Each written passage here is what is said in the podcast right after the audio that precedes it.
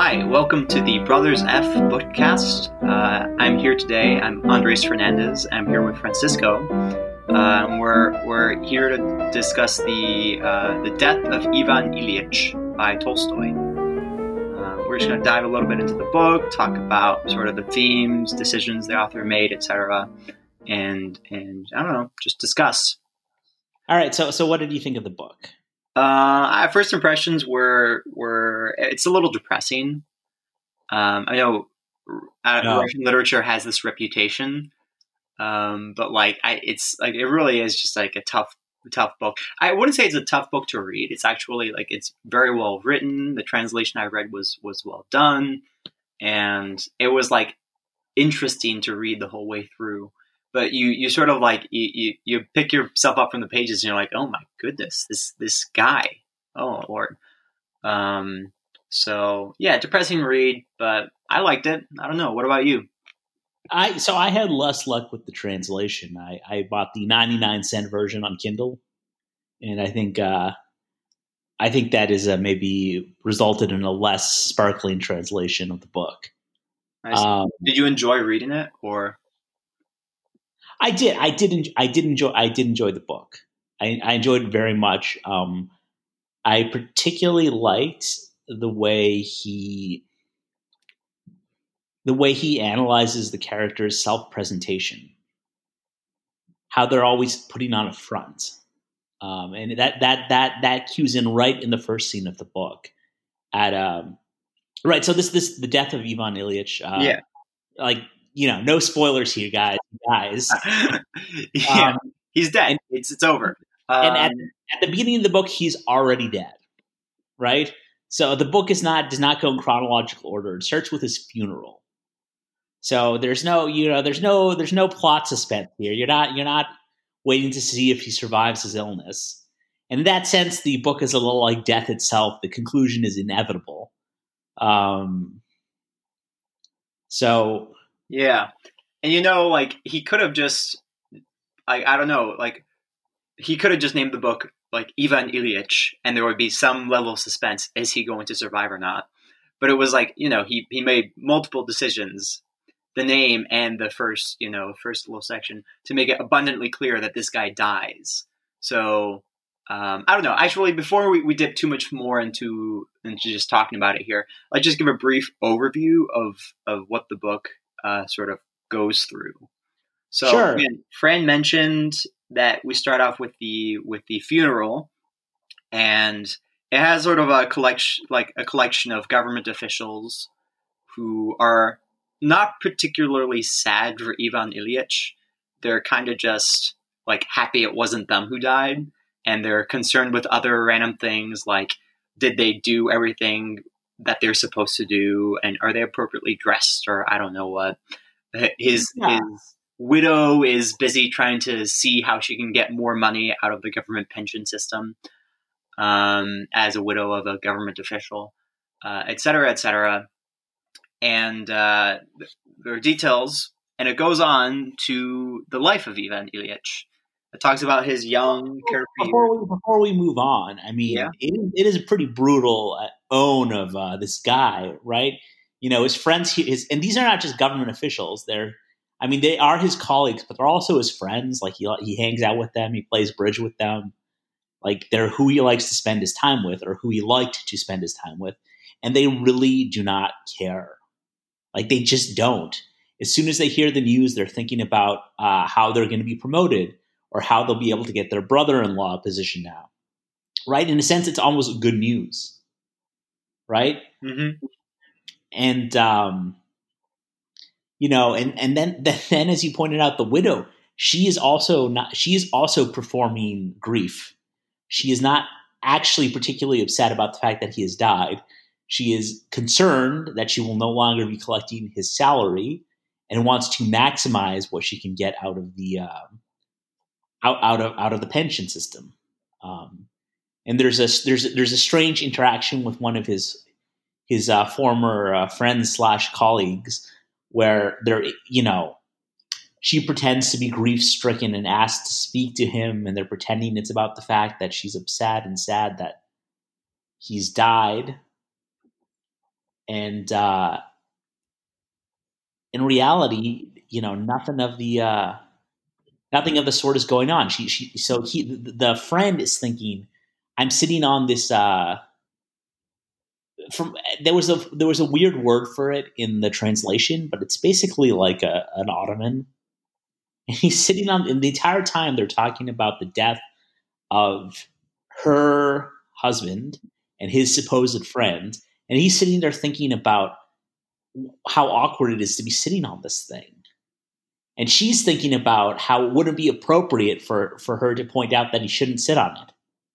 So they're not, you know, no one is grief stricken, but they're performing grief. And uh, eventually she gets to the point, which is, can I get paid more? Again, brutal takedown. Um, no, yeah. So it's like, so like, who is this guy? Like, like, like, why? Like, a, why are his friends so terrible? And uh, B, what did he des- what did he deserve? did he deserve this kind of reaction to his death? Like it's yeah. sort of like he's like a little bit of a Scrooge figure almost. Like you know he's like he, he grieved by no one. His performance is central to the book because because not only are his friends and his is his widow performing, he spends his almost his entire life performing. So that's what it goes into next is his life um, it talks about his uh, his his sort of I, I forget exactly where it starts. I think in his childhood. It goes into his his adult years. It says how he was sort of like the golden boy of the family. He went to law school. He had some adventures. He did some crazy things, and eventually he meets this woman. And it's you know uh, I, I remember it's it's you know a little tough to think about, but he's like he met this woman and she was pretty and everybody around him approved of the match. And he thought well why not? That is the right thing to do. So they got married you know? Right. Uh, again performing right? He doesn't he's not like oh i'm going to marry her because i'm in love with her or because i get along with her and i enjoy her company. I'm going to marry her because it is what is expected expected of me and she seems to be in love with me so why not right? So, you know, he's not, again, he's not making a truthful decision. He's not being uh, honest with himself and he's not being honest with other people. Like his, his, his entire, uh, his entire marriage is a, is a sham. Mm-hmm. So it discusses that for a while. Talks about how he gets progressively more and more pissed off at his wife. Um, marriage is not particularly happy. You know, it's not Yes, it is a Russian novel about death. It is. It's a little more on the somber side. There's there's a related meme I saw about this a little while back. I will pull it up. It's, it's just right here. The substance of the meme is just four pictures: one of Shakespeare, one of some random French dude, one of I believe it's Hemingway, and then the last guy is uh, Tolstoy or some some Russian dude. So it says English literature: I will die for honor. French literature: I will die for love. American literature, I will die for freedom. Russian literature, I will die.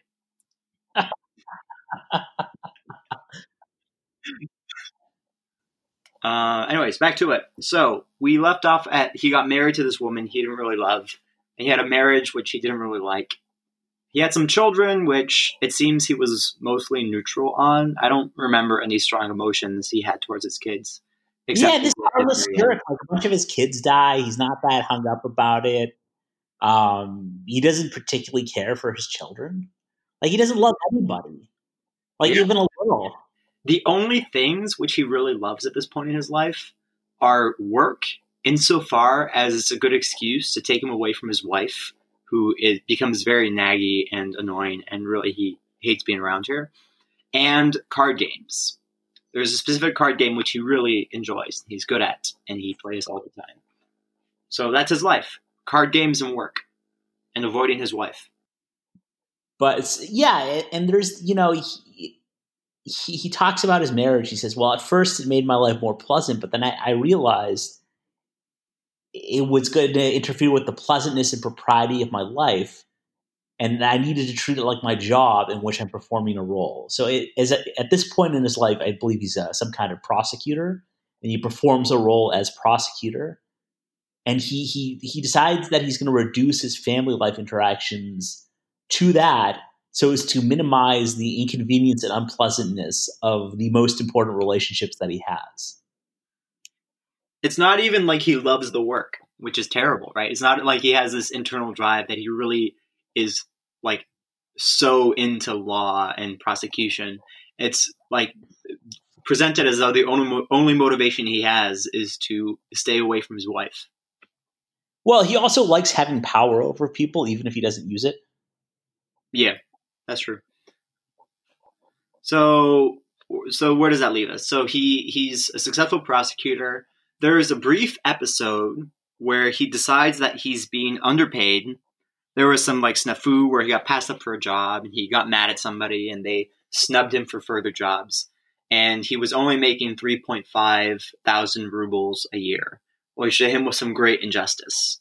And he got in his head that he needed to get 5,000 rubles a year. So he went on the vacation. He couldn't enjoy the vacation because he was so stressed out about this.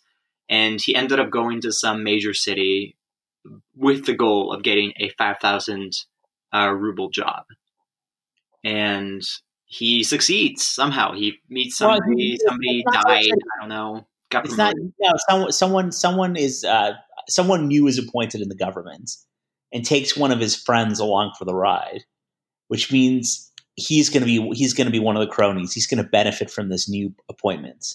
And uh, right, he, he he goes to the city with the intention of securing that position for himself, and it just it, it falls into his lap essentially through luck.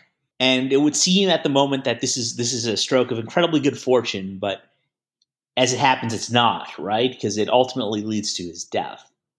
Well, arguably, I mean, we'll, we'll get to that.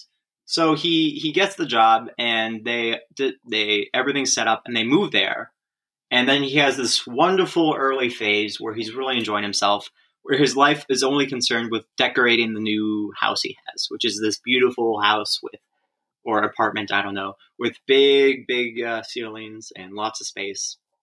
And all they really care about is picking out the right curtains and rearranging the furniture and ordering new furniture. And they have a lot of fun with it.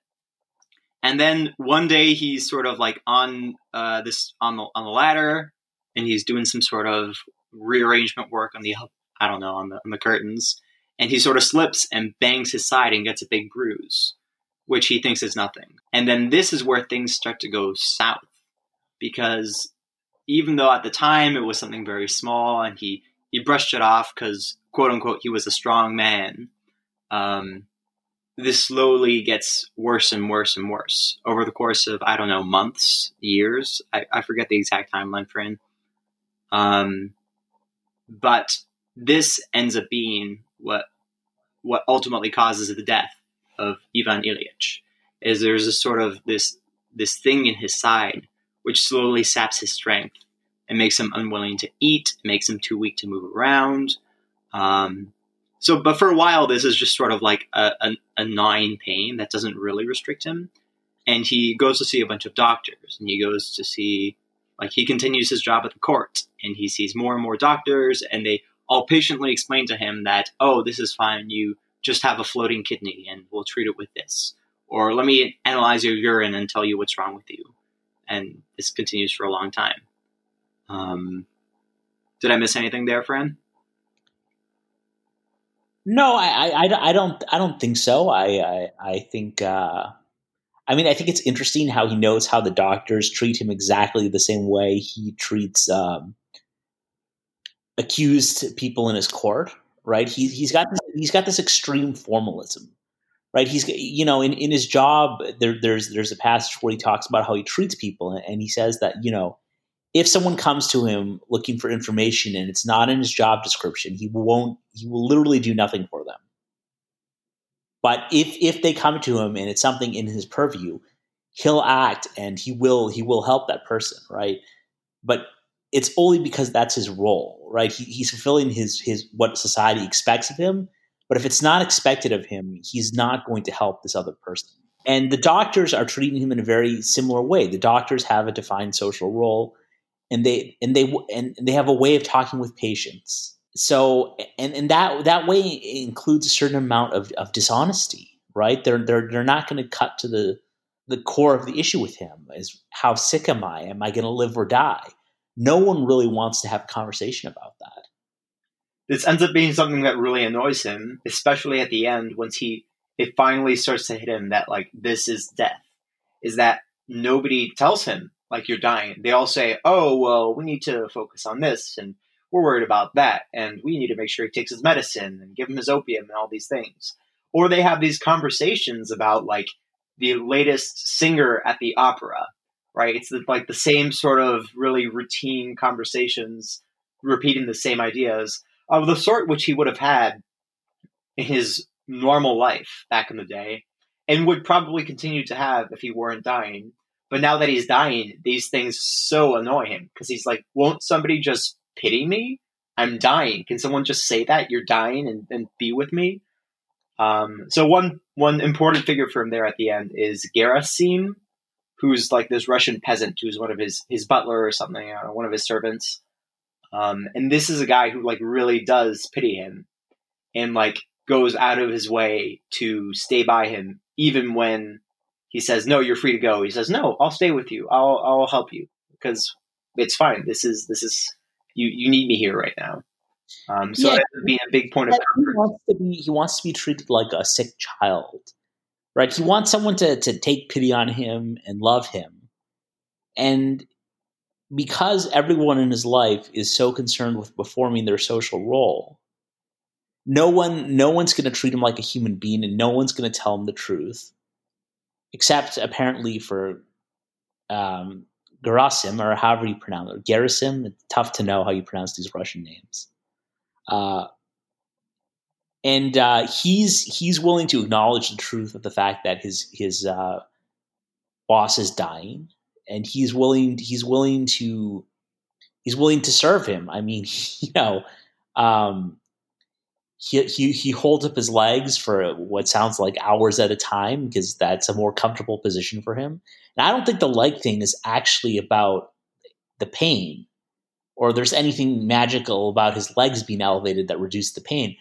I think it's just the fact of having a compassionate person there who cares enough to do something sort of difficult and unpleasant. Yeah, that's all he wants.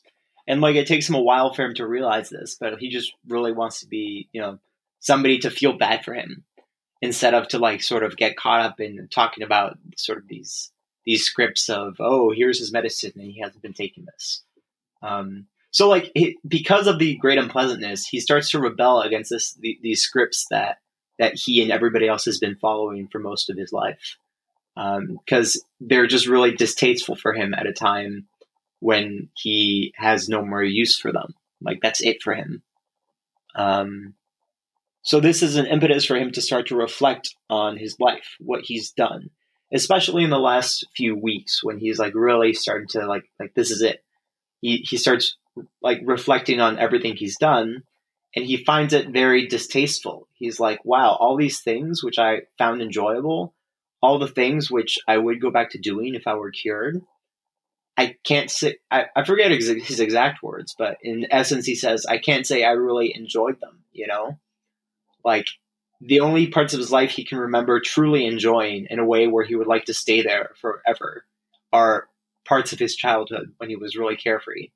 And all those many years of card playing and being a government official and doing these court roles, etc. I don't know, prosecutor, however it works, he just doesn't really care for them anymore.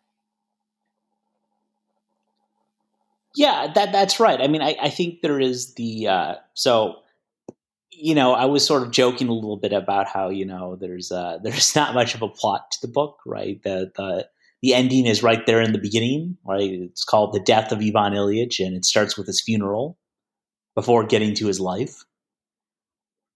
But I think that the drama of the book is not about. I mean, you you know, Tolstoy could have written a book about a sick man, and there could have been drama about whether or not you're going to live or die. And I suppose you could tell a really compelling story about that, trying to beat a mysterious illness. and maybe maybe he ultimately ends up dying, or maybe ultimately ends up living, but it would be a very different sort of novella. He tells the story with, with death at the beginning, death as the you know the inevitable conclusion, as it is in life, and and what he's what he's doing there, I think, is he's giving us an opportunity to read the drama of the book as having to do with Ivan Ilyich's character, right? So he's he's in this terrible situation, like you know, you start the book by finding out that nobody loves him, and everyone in his life is is is like totally unmoved by his death, including his his widow, and you know they're all performing these roles, and as you begin to read the the story of his life, you see that he too is performing a role right? He's existing in this utterly false world where he's he's almost like an actor, right? He he can't experience or do anything authentic in his life, and the only moment of true authenticity are the moments before he dies, right? So it, it takes it takes this like really horrific and painful and humiliating illness, you know, where where. You know he can't he can't have a, a bowel movement without the assistance of his servant Gerasim. This humiliating thing where he's in constant pain and he's you know be essentially being lied to and ignored by his doctors and family and friends. And then he then he finally finally at the last moment of his life has a moment of authenticity. Yeah. I mean there's there's a few hints of him like getting there right or at least like sort of islands of, of, of relief in this sort of like great anguish he's feeling. Because his his his pain at the end is like physical for sure but also very sort of psychological like everything is falling apart i guess. And the two islands of comfort are Gerasim, like we mentioned and also there's a moment at the end when his son enters the room and just kisses his palm um, yeah, that's that's that's that that is the real moment I'm referring to. Oh. I see. I see. I thought you were talking about the very very end, which okay, yeah, spoilers. We get to the very end. He dies, right? And there's a moment where he's like in the last three days of his life, and he's really in sort of the hell of reliving his whole life. And then there comes a moment where he's like, oh, and he loses the fear of death and he sees the light or something. I forget the exact right. so, so that, that's cl- that's close enough in time to the uh, moment with his son that I'm willing to sort of uh, sort of throw that all in together. Okay, that's fair. Um, but like, I don't know. It's a it's kind of a beautiful moment, all things considered, because it's like a slight redemption for this life that has is otherwise very unremarkable. You know he lives he lives a bad life. And like like he's sort of dead inside. So he's sort of he's sort of already dead as he's living. And the only moment of true life with a capital L is his death where he realizes how very wrong he was to live that way. And he sees he sees a, a new uh, like a new possibility. Like I, I mean, I think at the end, you know, I think he's seen God. I think he's seen, you know, I think we're, I, I think he might even be having some kind of, you know, uh, definitely a religious experience, but maybe even an out of body experience. Yeah, well, Tolstoy's a little cagey about it, but there's a point at which he res- he he's confesses and receives receives communion, and this provides a great comfort to him, at least briefly, before he continues to get mad at his wife. Um, but the framing you had there specifically for like, wow, you know, he was really just dead his whole life, right? Until the very end. I mean, this is true of so many things. Like he was totally dishonest his entire life until the very end, where he finally just got mad at people and told them what he thought, you know? So like all these aspects of himself were fake until they became true at the end. And all these parts of his his self were dead until they like emerged at the very end.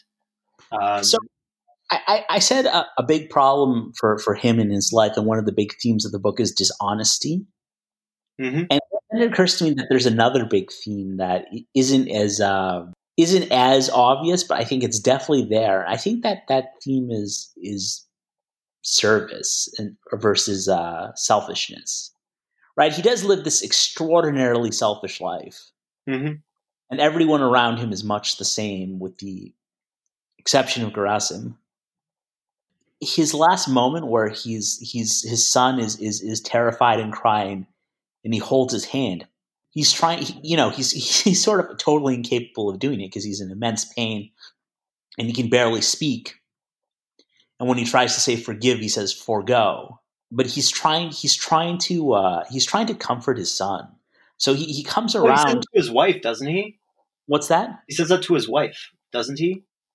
That that might be right. That might be right that he says. forgo. Well, yeah. The, the specific moment is that he's like he can barely speak, and I believe his his wife and his kid come in, and he's like they're they're all sitting there, and he tries to tell his wife that he forgives her, and he doesn't really pronounce it correctly. The translation is rendered as as Fran mentioned as he meant to say forgive, but he just stopped at forgo.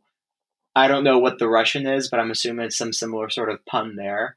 He says, I, I you know, again, exact phrasing, who knows?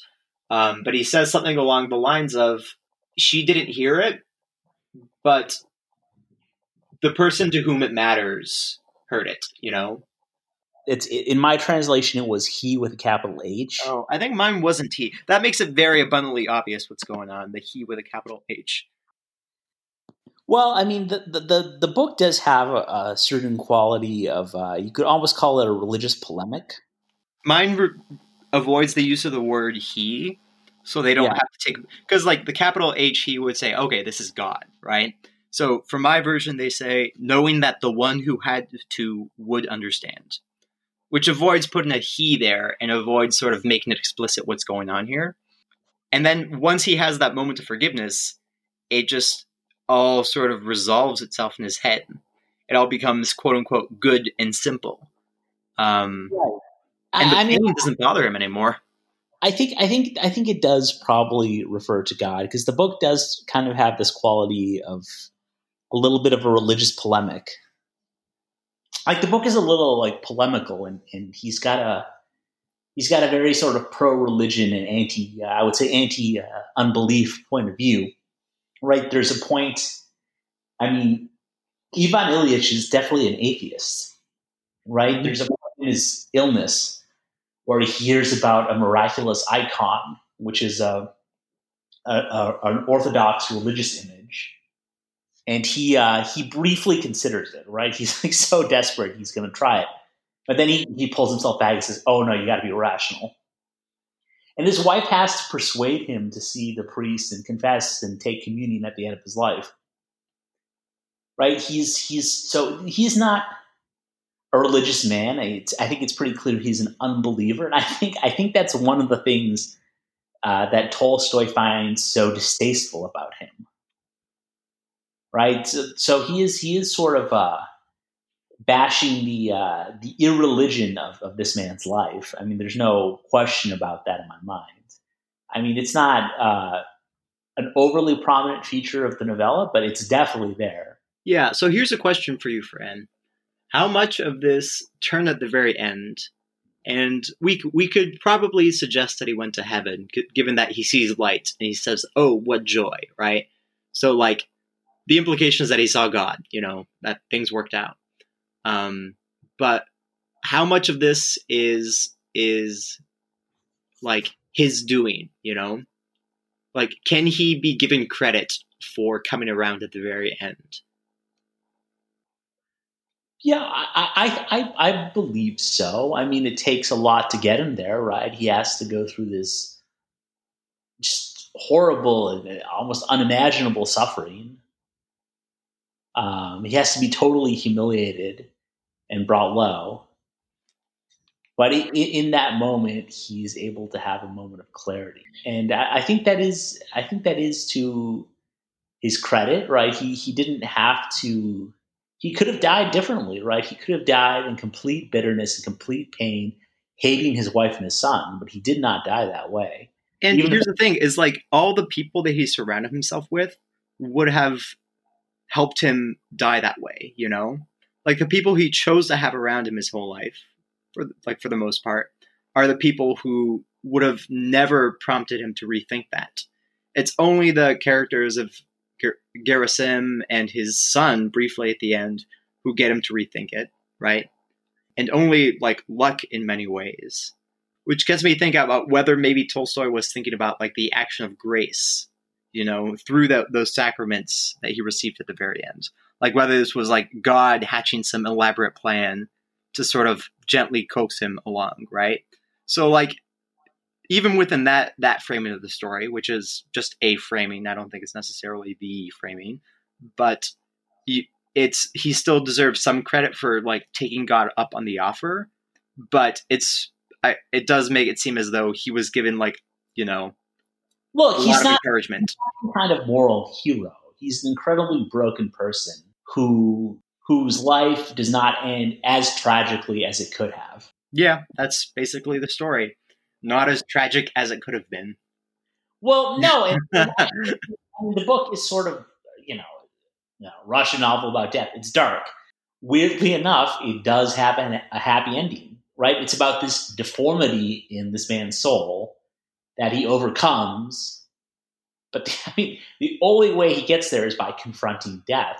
And, and, and until then, death had always had a certain kind of unreality, right? He talks about the syllogism all men are mortal. Cassius is a man, therefore Cassius is mortal. He said, well, yeah, it applies to Cassius, but not to me.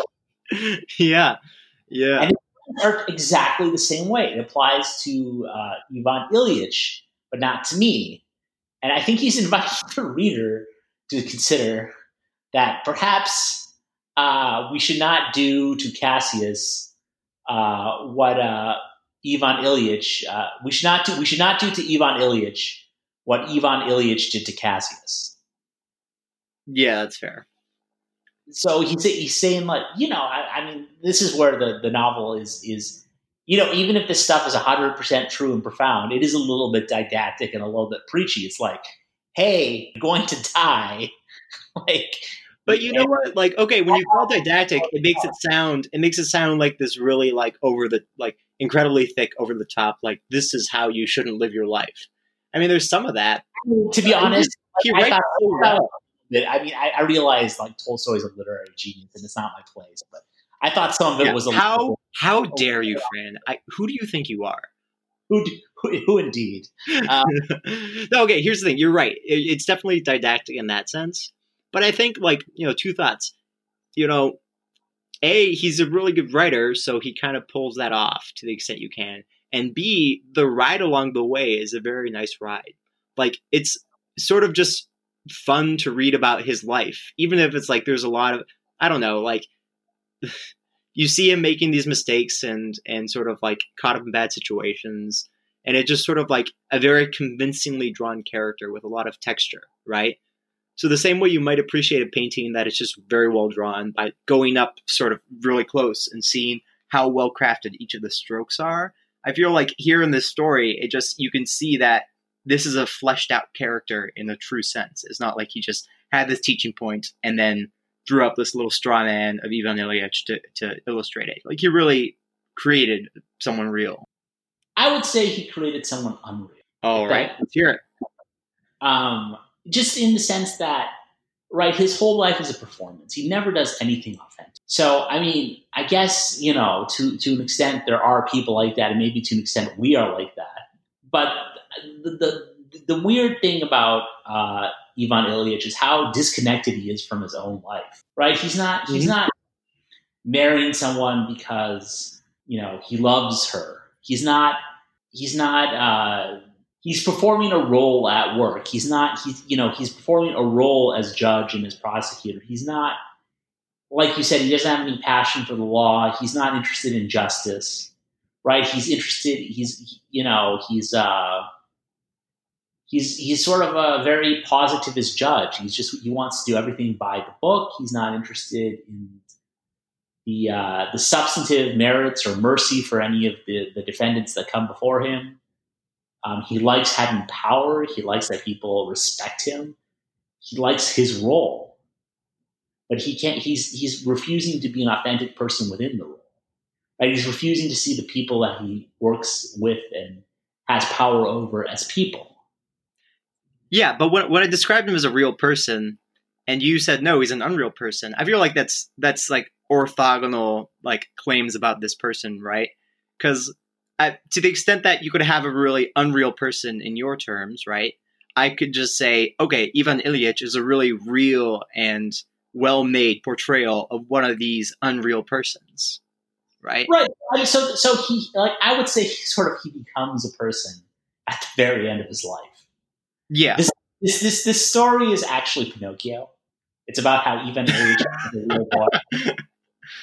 The story Uh, of Pinocchio by Tolstoy. Yeah. Well, look, I- look like you're you're you're not gonna you're not going to in my opinion you're not going to enjoy the book unless you come to see it as the story not of this guy's death but of his uh, moral redemption. Right? That that's the entire drama. Like is this guy at some point in his life going to stop being an asshole? Um, and Yeah. not, not not not just an asshole but like you know like like a a bad person, or in your words, an unreal person, right? But here's the irony: is that you know you could you could argue, and this is kind of getting just you know playing games with words, but you could argue that what this book is really about is the life of Ivan Ilyich, which he gains right at the end. Right. So it, it, you know what it's like? It's like a Christmas Carol if Scrooge had died at the end. Like right, right as he's having the epiphany, he dies, and there's no there's no heartwarming postlude with Tiny Tim where he's a better person. Right. So he's like he he he he has the epiphany.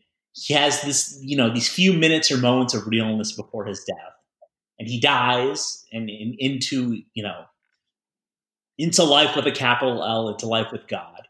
And then um, everyone around him is completely unaffected.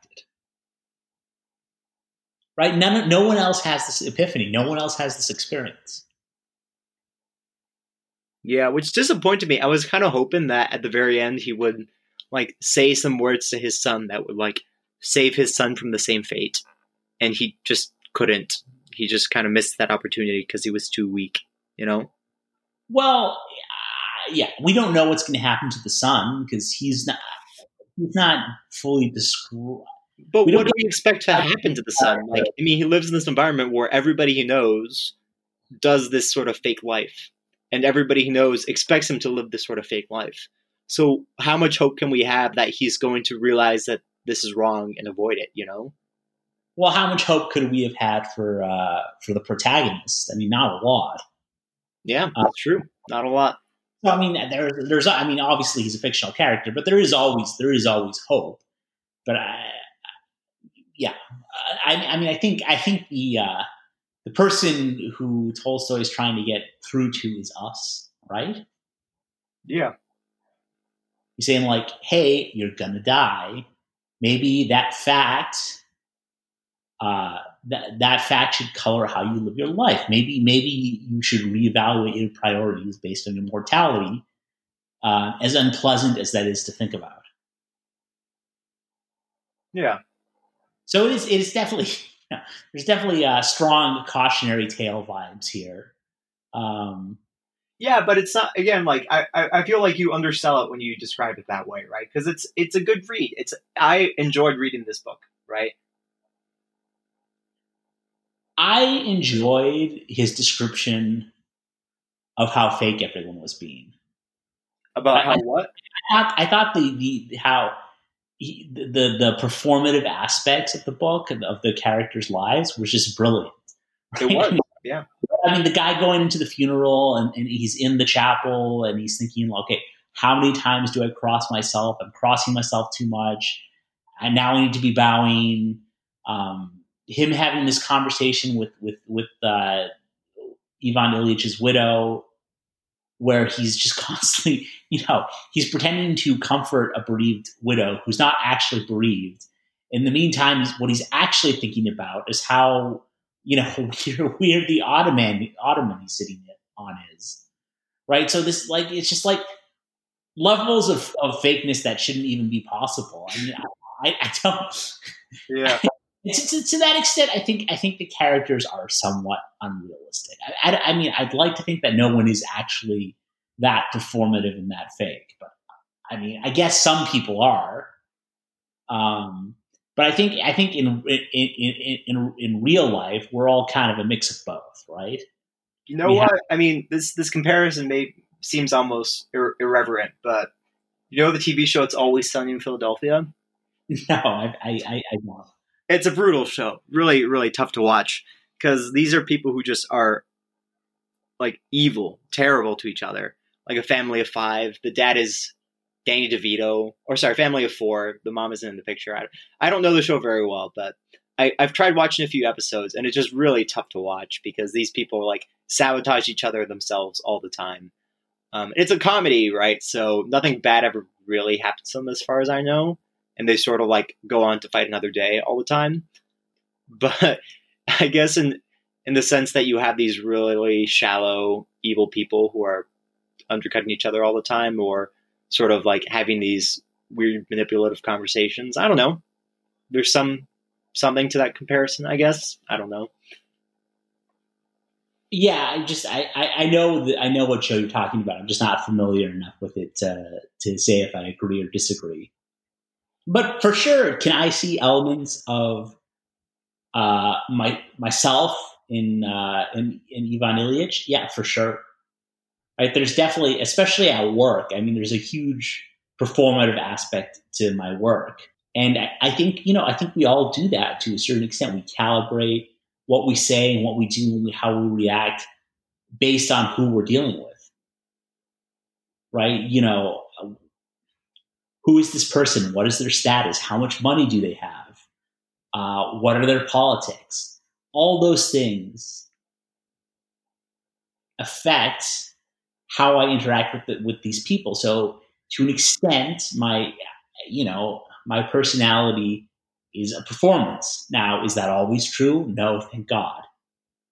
But right, so he's not. Do I think?